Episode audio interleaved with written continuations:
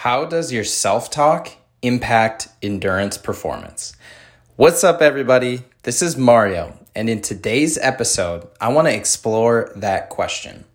So, yesterday, I did a podcast on a talk from the Endurance Coaching Summit called Perception of Effort and Endurance Performance.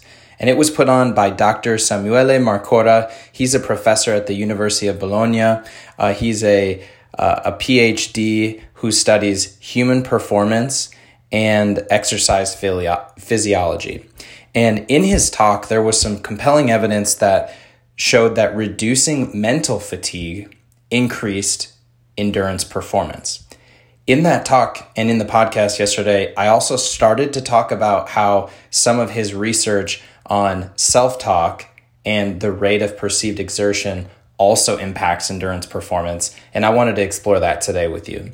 So, first of all, what's self talk? So, everybody is aware, or I, I, would think everybody's aware of that constant chatter or that inner voice that has that running kind of monologue in your head throughout your day. That is your self talk, that inner voice. And that combines conscious thoughts and unconscious beliefs and biases. And it, it kind of provides a way for the brain to interpret and process daily experiences. Now, a lot of times that self talk can be cheerful, supportive, uh, but unfortunately for all of us, all humans, it can also be negative and self defeating. It can be beneficial when it's positive, it can help calm your fears, and it can help boost your, uh, bolster confidence. But we're all prone to that negative self talk, including, you know, certain phrases like, I can't do anything right or I'm a complete failure. But how does that self talk impact endurance performance and what, what does the, the research say? So, Dr. Marcora did a study on this exact question, and they had two groups. So, they had two groups that completed a performance test, which is a cycling high interval test.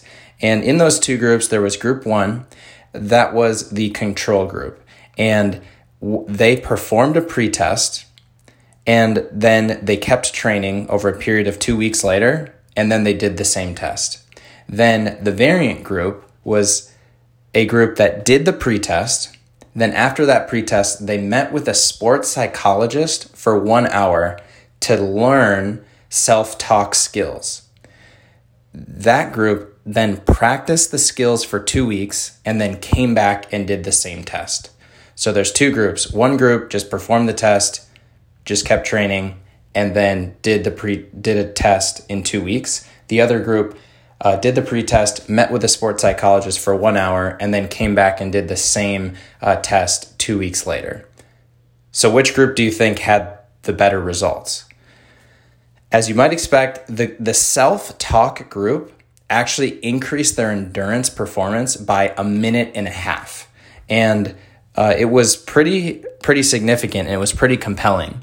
So they went from basically being able to last about 10 minutes on the bike to 11.5 minutes before they reached that exhaustion.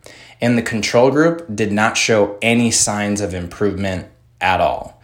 And so that kind of shows you the power of that positive self-talk and the the power of of controlling that voice in your head. Now, in the the variant group, they were taught those self-talk statements like hang on in there, come on, get up for it, go for it, dig deep, push it, you're a winner, you can do it, keep going, be strong. And those are all of the phrases that they were taught in that group. But I think the, the true power from this is finding a phrase that is meaningful for you. So for me, I have um, I have started or I've done this for uh, for a while with my training and specifically with my races. And I've tried a couple of different things. And the one uh, the one phrase that I actually really like is every step and every breath, I'm getting stronger and stronger. Every step and every breath, I'm getting stronger and stronger. So there are so many times where I'm in a race and I'm starting to get tired. Maybe it's the, the run, it's towards the end. And I just say to myself, every step and every breath, every step and every breath. something like that. Uh, there's other other phrases that I like are just "Let's go," "You got this," and "Focus." So I've tried a lot of different phrases. Those are just a few of them that work for me. Um, but I think that's really important for you to start to think about what would be your phrase. So one other thing that I do that it's not from a an endurance perspective or from training, but just from my lifestyle and throughout my day is I want to remind myself of to I want to remind myself to have positive self-talk. And so one of the things that I do that I learned from Brendon Burchard is I set alarms throughout my day that have certain phrases that remind me to do certain things or to act a certain way. So I have different triggers that go off um, that just say, be grateful. I have ones that go off and just tell me uh, to pray the serenity prayer, which is one of my favorite prayers.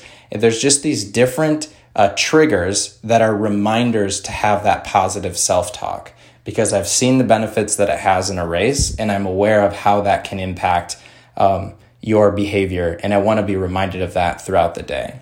So that's just a little bit about the science behind self talk, uh, the impacts of that, certain phrases that you can use, and certain phrases that have worked for me. But I want to bring it back to you and really ask you and challenge you to come up with and think about that question of how is my self talk when I'm training? And how is my self talk throughout the day? And uh, the challenge for today for you would be to come up with a list of positive phrases that mean something to you and choose something. Try it in your next workout, try it uh, throughout the day, set an alarm, have that phrase go off, and really start to think about how can you have positive self-talk throughout the day.